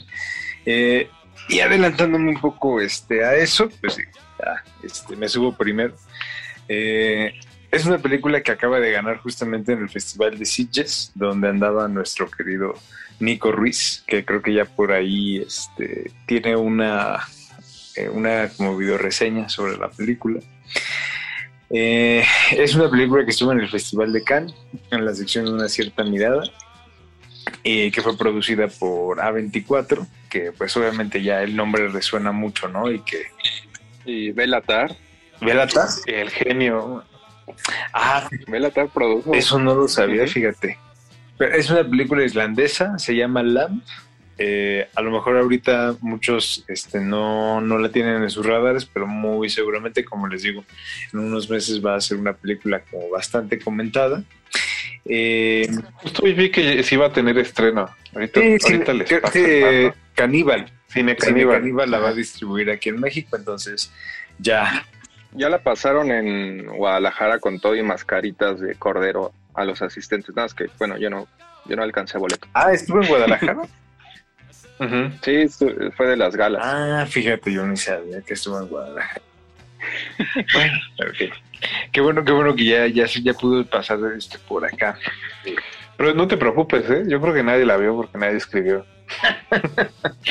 Y yo creo que se quedaron, las máscaras a lo mejor no traían, este, eh, ¿cómo se dice? No se podía ver con las máscaras, a lo mejor ese fue el problema. Eso es posible, sí, eso es Pero posible. bueno, la película es islandesa, eh, de un director, de un cineasta que se llama Valdimar eh, Johansson. Y está protagonizada por Numi Rapace, que es este la, la actriz de Millennium, de, este, de Passion, la película de Brian De Palma, y de Prometheus, eh, de Ridley. Scott. Eh, y la historia es básica, es muy sencilla, es este un, un matrimonio que vive este, en las montañas este, islandesas Islandesa. y que este, atraviesan, digamos, como una tragedia eh, familiar y unos meses después son bendecidos, entre comillas, con la llegada de un este, de una criatura, pero no, no es cualquier criatura, es este una especie como de híbrido, este, una niña, así recién nacida, que tiene todo el cuerpo de un ser humano, pero la cabeza de un, este, de un cordero. Entonces a partir de ahí la, la película va como tomando eh, una variedad de tonos. Eh, las escenas en las que, digamos, la película es como mucho más, más aguda, es como en estos momentos en los que hay como convivencia familiar. Porque parece que tanto nosotros como audiencia, como los personajes de la película están tratando de romper como esta barrera de, güey, estamos sentados con un- una niña con cabeza de, de cordero y la estamos tratando como un ser humano. Entonces, es- esa sensación como de incomodidad y extrañamiento, recuerdo mucho que en la sala era como muy, muy latente, ¿no? Eh, y era mucho más evidente ya cuando esta pareja la adopta como una niña y de repente llega el hermano del, este, del protagonista y llega justamente como, como, como un miembro, como un, como un espectador, ¿no? Y comparte de alguna u otra forma como el, el extrañamiento, el asombro y sobre todo la tensión. Como no, esta criatura no habla, todo el tiempo está callada, eh, se genera ahí como una atmósfera muy, muy tensa que la mayoría de las veces rompe como en cierto tono este, cómico, pero no, eh, ¿cómo te pudiera decir? No es... Es hasta cierto punto una comedia este, involuntaria, pero más bien como que una... que nace de la incomodidad, como de esta, de este, de este extrañamiento. Entonces, en, en ese sentido, es, es como muy curioso dónde genera el terror este, esta película, porque no es, digamos, en los lugares tradicionales. Aunque hacia el final vira un poco como hacia allá, hacia algo como ya, digamos, mucho más familiar en cuestiones como del, de lo que es el género del terror. Eh, la, la película al principio como que navega en diferentes terrenos, ya para instalarse como bien este, hacia el final. Entonces seguramente habrá muchas personas que, que disfruten como este e- esta sensación como perturbadora o desorientadora este, al inicio. Y habrá quienes se quejen de que la película como que ay es que no es ni aquí ni allá ni este ni comedia ni terror entonces ya sabes que hay mucho purista allá afuera que este falta que quieren su este quieren su nieve de un solo sabor y que no no toleran que se les mezclen los sabores entonces Oye, Jorge, ¿esta película le va a gustar a Eduardo Verástegui? ¿Tú qué piensas? Yo le diría que la probara. Eduardo, pruébala. Tú no lo has visto. Ah, no, pues Eric ya dijo que no, ¿verdad? En Guadalajara se la perdió. Lo siento, sí. Pues, sí. Pinta para hacer como de cosas comentadas de fin de año. eh, y que como dices, ¿no? Los, turi- los turistas se van a enojar. Pues mira, toda, toda película, toda película, como siendo una película, sí, siendo una película que defiende la vida, yo creo, yo diría que siendo una película que defiende la vida, seguramente sí le gustaría al señor Verástegui. La van a recomendar en las escuelas católicas. Lo cual me parece muy bien. Pues, pues chicos, eh, llegó mi turno. Yo quería comentar una película, más bien recomendar una película que es del año pasado, pero que vi hace, que será unos tres meses, que se llama The Empty Man. La dirige un muchacho que se llama David Pryor.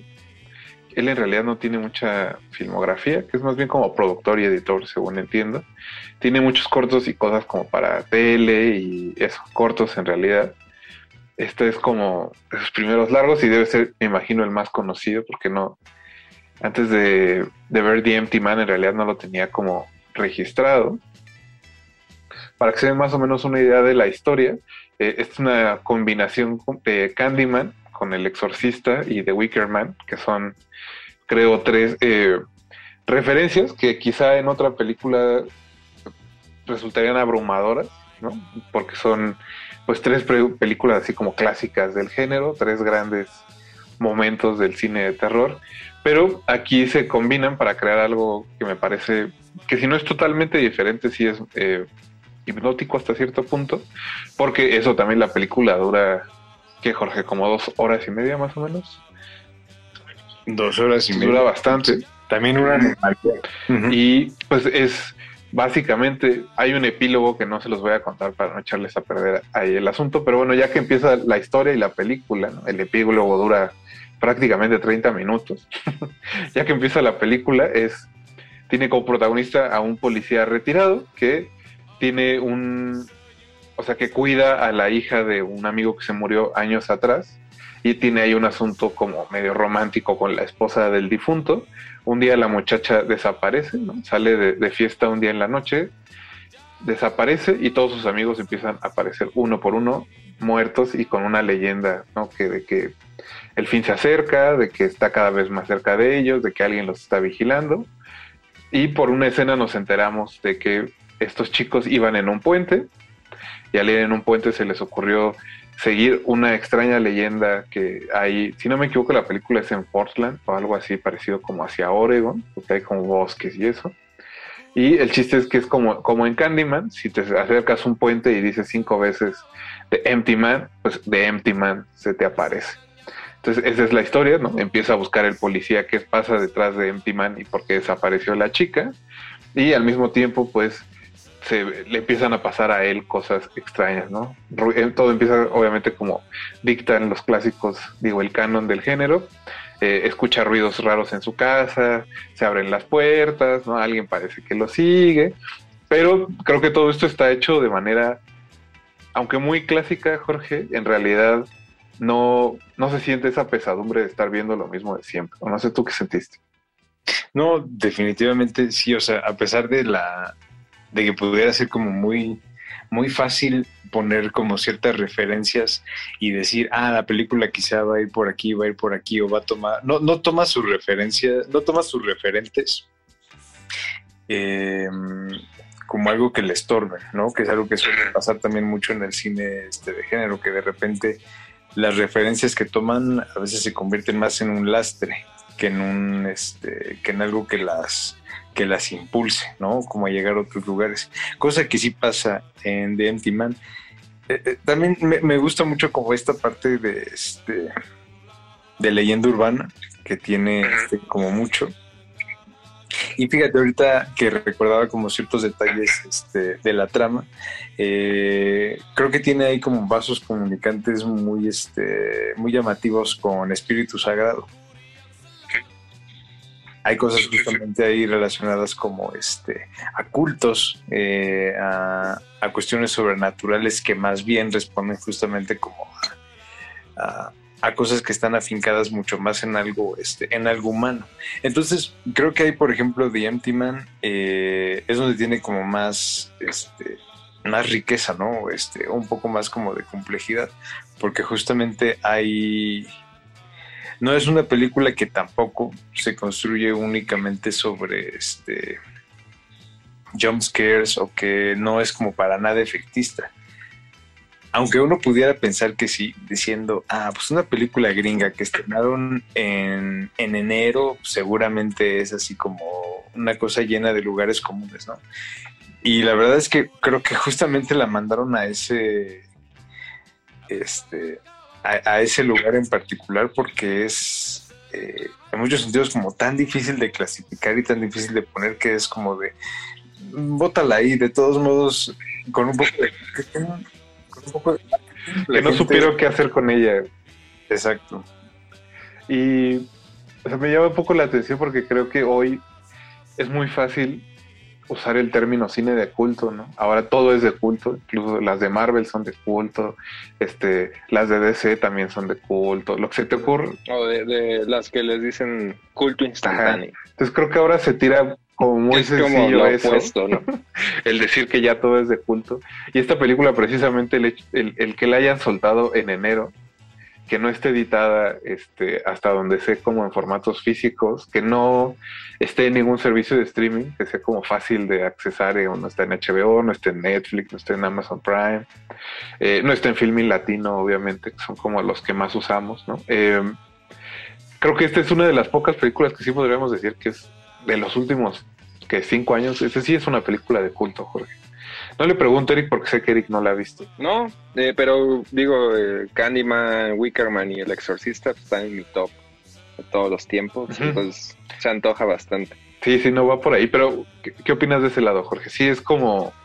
Este sí es verdadero culto. ¿no? Pues igual el tiempo nos lo va a decir, man. Pero cuando menos ya esta parte de, de ser inclasificable y de alguna forma como no, no haber generado como este ruido mediático más allá como de ciertos círculos, eh, creo que sí la película está como ya predestinada a ser este, descu- redescubierta en, en algunos años y ya a lo mejor valorada como ahora vemos películas, no sé, como Doni- Donnie Darko Podría ser una elección, buena elección. o Inland, este, Inland Empire, no sé, películas que a lo mejor, bueno, no, Inland Empire desde que se estrenó, pues ya, igual era una de esas películas que sí, este, sabíamos a dónde iba a llegar. Pero eh, de Empty Man creo que va to- puede tomar un rumbo similar al de, al de Donnie Darko. Igual. O como, o como Kill List, ¿no? Que creo que es una película con la que comparte ciertas características y que a pesar de lo mucho que ha avanzado la carrera de Ben Whitley, creo que, que Kill List sigue estando ahí como medio escondidita, medio... Sí. Así hecha menos. Aunque aquí List no le han hecho análisis tan minuciosos o tan, este, o no digamos, tantas lecturas como a Donnie Darko, ¿no? Y Empty Man creo que sí se sí. presta más como a eso. Ujú. Pues chicos, con eso llegamos al final de las recomendaciones de esta noche. Creo que Eric me dijo antes de entrar al programa que quería decir algunas palabras de Malignant, la película más reciente de James Wan, que debo decir, Eric, yo también disfruté bastante. La verdad es que llegué con cero expectativas, pero ya que me convenciste, entré, entré motivado y sí, lo disfruté bastante. Yo creo que, bueno, ni, ni tú ni yo somos así los, este, los devotos de James Wan. Creo que el que, de los que conozco, este Joan Scutia, ¿no? Así es así, súper fan de, de James Wan. Y bueno, o sea, tampoco, eh, si bien el Conjuro 1 y el Conjuro 2 me parece lo más destacado de esa franquicia, ya los, ¿no? No sé en qué van, el Conjuro 3 o cosas como La Llorona, además, pues, no es como de mi interés. Pero esta de Malignan, la verdad, me sorprendió gratamente en el sentido que creo que no se toma tan en serio, ¿no? Da igual han descrito ahorita que estaban diciendo, por ejemplo, esto del cine de culto. Otro adjetivo que están tirando mucho y lo, o sea, el de Censor le queda más, pero aquí también ya le están diciendo, ¿no? Es un Ah, yalo, que no sé qué, nada más porque tiene ahí unas, como onda medio detectivesca y unas secuencias ahí con, con paleta de si la película muy a lo tiene, Fulci si la o- película tiene perdón, más a de lo tres Baba colores, ya es Argento. un yalo. Es como Exacto, o sea, y, y aparte el Yaro era ma- ese tipo de paleta de color, pues era más de Mario Baba y de Dario Argento, ¿no? Y ya. Eh, pero bueno, eh, en general me pareció bastante divertida. Eh, sí tiene, toma un rumbo ahí, este, pues incluso, incluso la conecta más con Basket Case, ¿no? De, de Frank Henenlotter, o incluso Sisters de Brian De Palma, como esta onda ahí medio creepy de, de los gemelos, este, siameses. Eh, y muy bien, o sea, repito, muy divertida si la vemos por ese lado que creo que también muchos puristas eh, es como cuando toma ese rumbo en la trama, si es o la vas a disfrutar o te va a sacar de, todo, ¿no? De, de lo que había construido algo más, entre comillas, serio.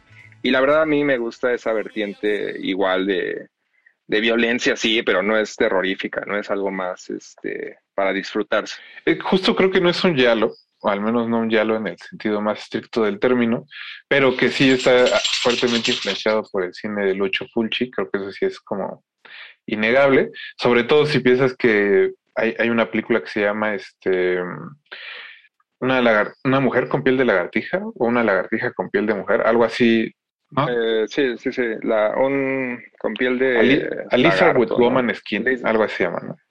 Y que también tiene esta trama como de que alguien ve asesinatos mientras está como inconsciente o está dormida. Y creo que por ahí es donde, sí, es la donde se coló, ¿no? Como este asunto de que, de que es un yalo. y la otra referencia, más que Sisters, siento que es como Vestida para Matar de Brian De Palma. Es como esta Ah, doble también, sí. personalidad. Bueno, no les quiero echar a perder la película, que todavía está reciente, pero me parece más cercana a. Vestida para Matar que a, que a Sisters. Pero bueno, todo eso se combina ahí, ¿no? Obviamente también hay unas cosas como de Cronenberg o este, este asunto como del cuerpo que quizá James Wan creo que no tiene como la finura para que el tema llegue a, a algo mucho más interesante, pero de que Malignant es muy entretenida, creo que es muy entretenida. Eso sí, eso, eso, Sí, es más por ese lado. eso completamente creo que sí habla bien de James Wan, sobre todo después de que, o sea, que quiere decir que está aprovechando, ¿no? Estos años que pasó haciendo Rápido y Furioso y que pasó haciendo este Aquaman y es una todas cosas. película... es una película peculiar y tiene un presupuesto pues considerable, ¿no? Cuarenta y tantos millones creo que costó. Entonces quiere decir que está aprovechando bien el haber creado todo el asunto del conjuro y todo esto que ha estado haciendo para los estudios. Y pues ojalá en el futuro al menos siga haciendo películas entretenidas. Mejor que las del Conjuro. Sí. Eso sí, la 3, hablando de películas que se estrenaron este año, la del Conjuro 3 es horrible y creo que con esa nota lo podemos, eh, podemos cerrar este programa, chicos. Muchas gracias por haber asistido esta noche.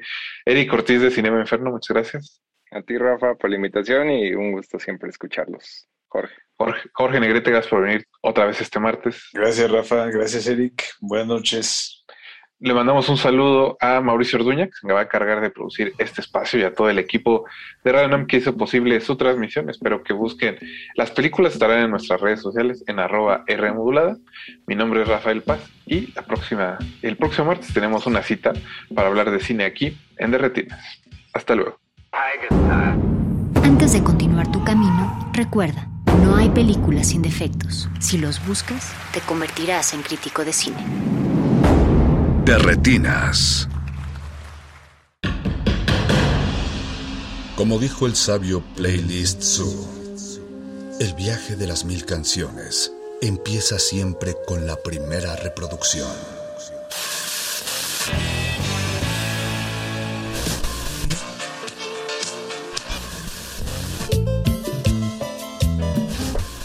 A continuación, un maestro te abrirá la puerta de su lista de reproducción. El resto va por tu cuenta. Play listo.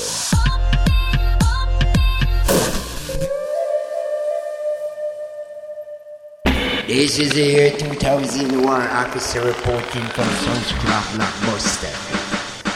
Are you ready for your Blockbuster video? In Blockbuster, I present Black Magic Blockbuster Chartbuster. And let's not jest, I we don't want to be festive. Nesta was the first tester in my test machine. I'm the Force officer.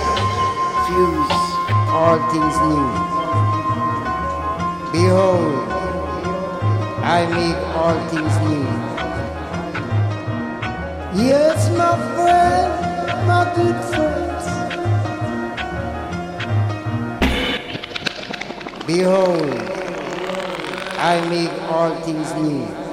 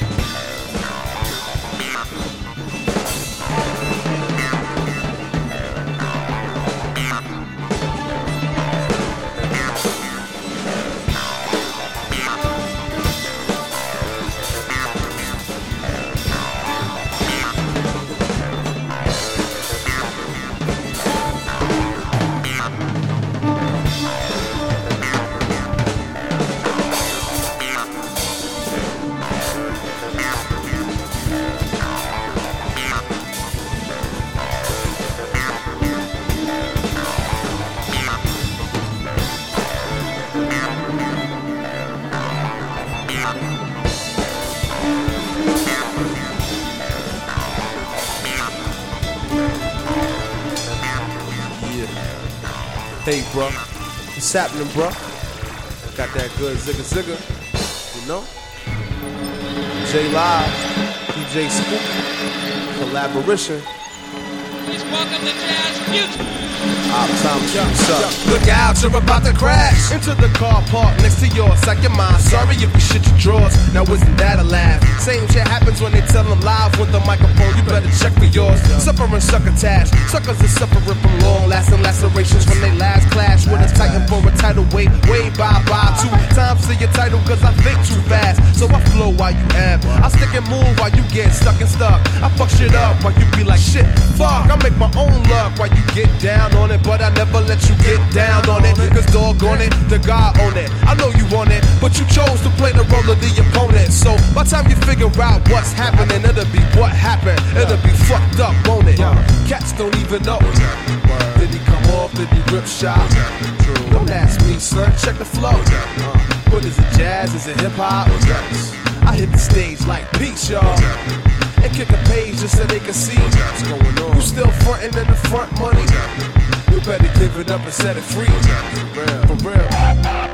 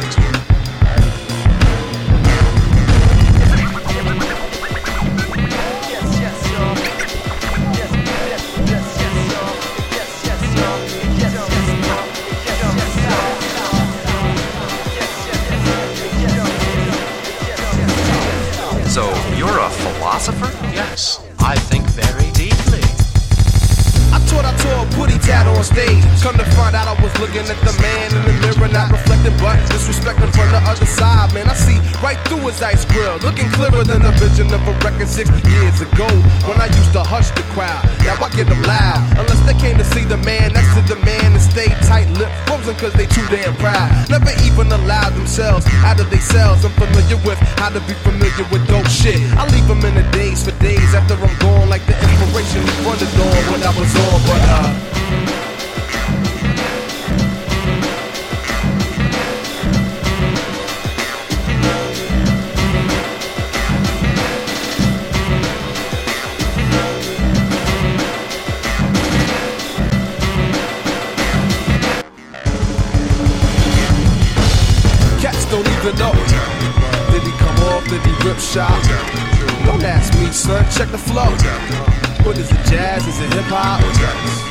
I hit the stage like peace, y'all. And kick a page just so they can see. You still frontin' in the front money? You better give it up and set it free. Yo,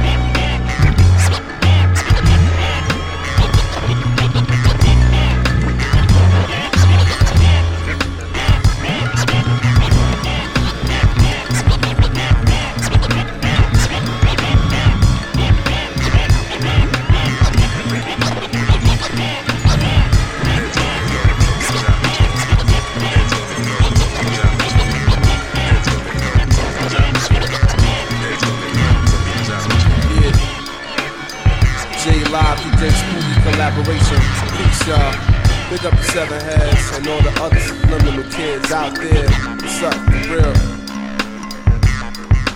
Better find out what's happening. And we out like that.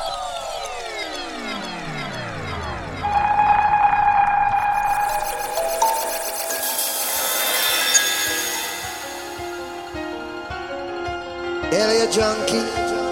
Hello, I am a monkey. I used to ride on a donkey. Yeah, God is a monkey. Too hard to make no truth. Hey, the jungle group. With your jungle troop. Jungle soldiers. Pygmies. Jungle jungle. A jungle lion. Jungle dog. Hit me with love. Yeah, jungle love. Jungle jungle, a jungle lion. Jungle jungle, a jungle lion. In the jungle group, with your jungle troop, jungle soldiers, jungle soldiers, jungle soldiers. Playlisto.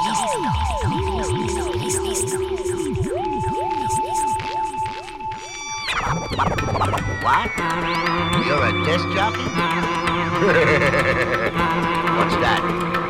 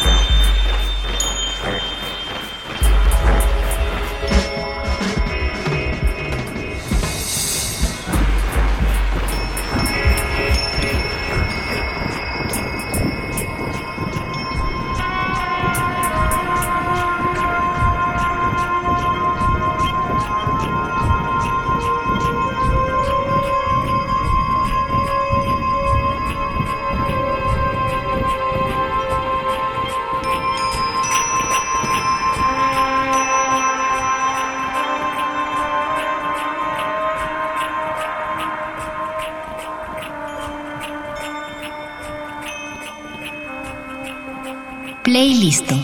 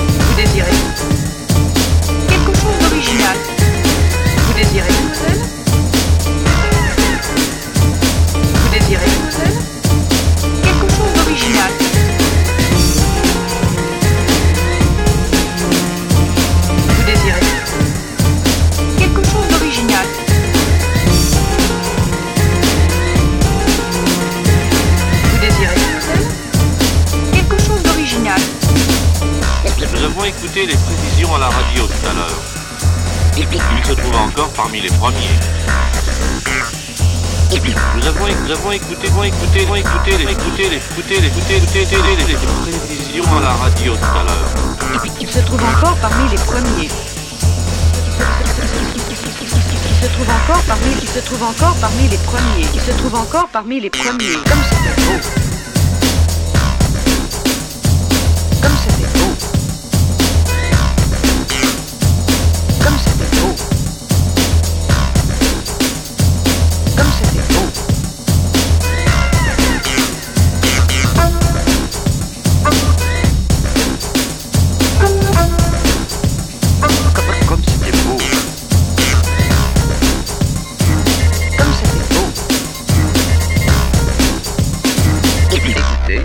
Vous désirez Bruxelles Vous désirez Quelque chose d'original. Vous désirez Bruxelles